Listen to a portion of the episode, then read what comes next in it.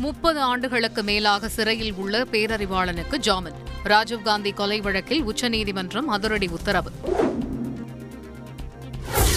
ஜோலார்பேட்டை காவல் நிலையத்தில் மாதந்தோறும் பேரறிவாளன் ஆஜராக வேண்டும். நிபந்தனை விதித்து உச்சநீதிமன்றம் உத்தரவு. முப்பது ஆண்டுகளுக்கு மேல் சிறையில் உள்ளதால் பேரறிவாளனுக்கு ஜாமீன் வழங்கப்படுவதாக நீதிபதிகள் கருத்து. விரைவில் விடுதலை செய்ய வேண்டும் என அரசியல் கட்சித் தலைவர்கள் வலியுறுத்தல். காவிரி விவகாரத்தை அரசியல் காரணங்களுக்காக தமிழக அரசு பயன்படுத்துவதாக புகார். கர்நாடகா எதிர்க்கட்சித் தலைவர் சித்தராமையா பிரதமர் மோடிக்கு கடிதம். தமிழகத்தின் ஒப்புதல் இல்லாமல் மேகதாதுவில் அணை கட்டுவது சட்டத்திற்கு புறம்பானது. தமிழக காங்கிரஸ் தலைவர் கே எஸ் அழகிரி எதிர்ப்பு. மேகதாதுவில் அணை கட்ட கர்நாடகாவுக்கு மத்திய அரசு அனுமதி அளிக்கக்கூடாது மதிமுக மாவட்ட செயலாளர்கள் கூட்டத்தில் தீர்மானம் நிறைவேற்றம். ஸ்ரீபெரும்புதூரில் மூன்று புதிய திட்டங்களை தொடங்கி வைத்தார் முதல்வர் ஸ்டாலின். கூடுதலாக இருநூறு பேருக்கு வேலைவாய்ப்பு கிடைக்கும் என தகவல். டாஸ்மாக் கடைகளுக்கு அருகே உள்ள மதுபான கூடங்களை மூட வேண்டும். நீதிமன்ற தீர்ப்பை செயல்படுத்துமாறும் தமிழக அரசுக்கு ஓ பன்னீர்செல்வம் வலியுறுத்தல். ஹொசூர் திருநெல்வேலியில் தொழில்நுட்ப பூங்கா அமைக்கும் பணிகள்.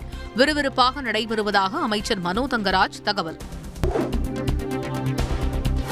ஆடுதுறை பேரூராட்சி தலைவர் துணைத் தலைவர் தேர்தல் நடத்த கோரிய வழக்கு. மாநில தேர்தல் ஆணையம் நாளை விளக்கம் அளிக்க சென்னை உயர்நீதிமன்றம் உத்தரவு. உங்கள் தொகுதியில் முதலமைச்சர் திட்டத்தில் மின்துறை சார்ந்த மனுக்களுக்கு தீர்வு காண நடவடிக்கை. கண்காணிப்பு அதிகாரியை நியமனம் செய்து மின்சார வாரியம் உத்தரவு. உக்ரைனில் மருத்துவ படிப்பை தொடர முடியாமல் தாயகம் திரும்பிய மாணவர்கள். தமிழகத்திலேயே படிப்பை தொடர அரசு நடவடிக்கை எடுக்க எடப்பாடி பழனிசாமி கோரிக்கை.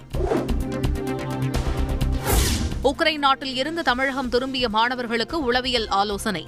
சேவை மையத்தை தொடங்கி வைத்தார் அமைச்சர் மா. சுப்பிரமணியன். சட்டவிரோத பணப்பரிமாற்ற வழக்கில் கைதான அமைச்சர் நவாப் மாலிக் பதவி விலக கோரிக்கை. மகாராஷ்டிரா சட்டப்பேரவைக்கு வெளியே பாஜக எம்எல்ஏக்கள் போராட்டம். கோவாவில் போட்டியிட்ட வேட்பாளர்களை சொகுசு விடுதியில் தங்க வைத்துள்ள காங்கிரஸ் கட்சி.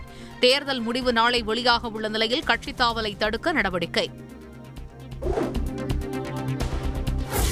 உக்ரைனில் போரால் நானூற்று எழுபத்து நான்கு பொதுமக்கள் கொல்லப்பட்டுள்ளனர். ஐநா சபையின் மனித உரிமை ஆணையம் தகவல்.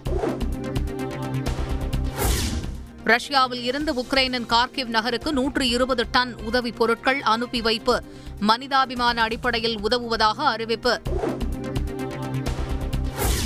அரசு துறைகளின் உபரி நிலங்கள் மற்றும் சொத்துக்களை பணமாக்க புதிய திட்டம். தேசிய நிலப்பணமாக்கல் கழகம் என்ற அமைப்பை ஏற்படுத்த மத்திய அமைச்சரவை ஒப்புதல். தென்னாப்பிரிக்காவின் செஷல்ஸ் தீவு பகுதியில் கன்னியாகுமரி மீனவர்கள் முப்பத்து மூன்று பேர் கைது. எல்லை தாண்டியதாக கூறி செஷல்ஸ் தீவு கடற்படை நடவடிக்கை. ஜெய் பீமை தொடர்ந்து எதற்கும் துணிந்தவன் படத்திற்கும் மிரட்டல் எதிரொலி. நடிகர் சூர்யா வீட்டிற்கு துப்பாக்கி ஏந்திய போலீஸ் பாதுகாப்பு. நாளை முதல் பனிரெண்டாம் தேதி வரை மாவட்ட ஆட்சியர்கள் மற்றும் காவல்துறை கண்காணிப்பாளர்கள் மாநாடு. முதலமைச்சர் ஸ்டாலின் தலைமையில் நடைபெறும் மாநாட்டில் உயரதிகாரிகளும் பங்கேற்பு. வண்டலூர் உயிரியல் பூங்காவுக்கு சிறப்பு நிதியாக ஆறு கோடி ரூபாய் ஒதுக்கீடு. வன உயிரினங்களுக்கான உணவு மற்றும் பராமரிப்பு செலவுக்காக நிதி ஒதுக்கியது தமிழக அரசு. மதுரை சத்திரவெள்ளாளப்பட்டியில் விறுவிறுப்பாக நடந்த ஜல்லிக்கட்டு. வாடிவாசலில் இருந்து சீறி பாய்ந்த காளைகளை ஆர்வமுடன் அடக்கிய காளையர்கள். சூப்பர்